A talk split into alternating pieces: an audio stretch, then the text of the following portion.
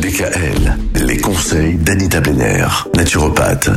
Anita Blenner. Cette semaine, on parle de la puissance de la pensée. On va même peut-être essayer de, de, partir à la recherche de la clé du bonheur.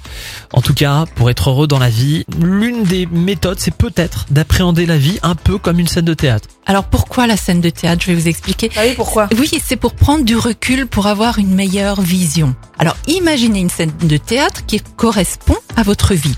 Alors vous êtes l'éclairagiste, donc vous éclairez les aspects de votre vie. Et bien souvent, on n'éclaire que les points négatifs et les points positifs, eux, sont un peu dans l'ombre. Alors, changez l'éclairage et allez mettre en lumière les beaux aspects de votre vie. Il y en a chez tout le monde. Alors, imaginez, vous avez une colère qui ne passe pas ou une lamentation qui repasse en boucle dans votre tête. Donc, imaginez maintenant que l'on vous coupe une jambe. Quelle importance occupera votre lamentation dans votre vie? Plus grand chose, en fait.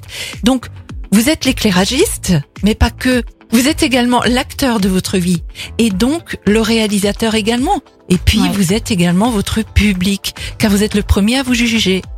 Donc revoyez votre scène de théâtre de vie et prenez conscience que c'est vous qui mettez tout en œuvre.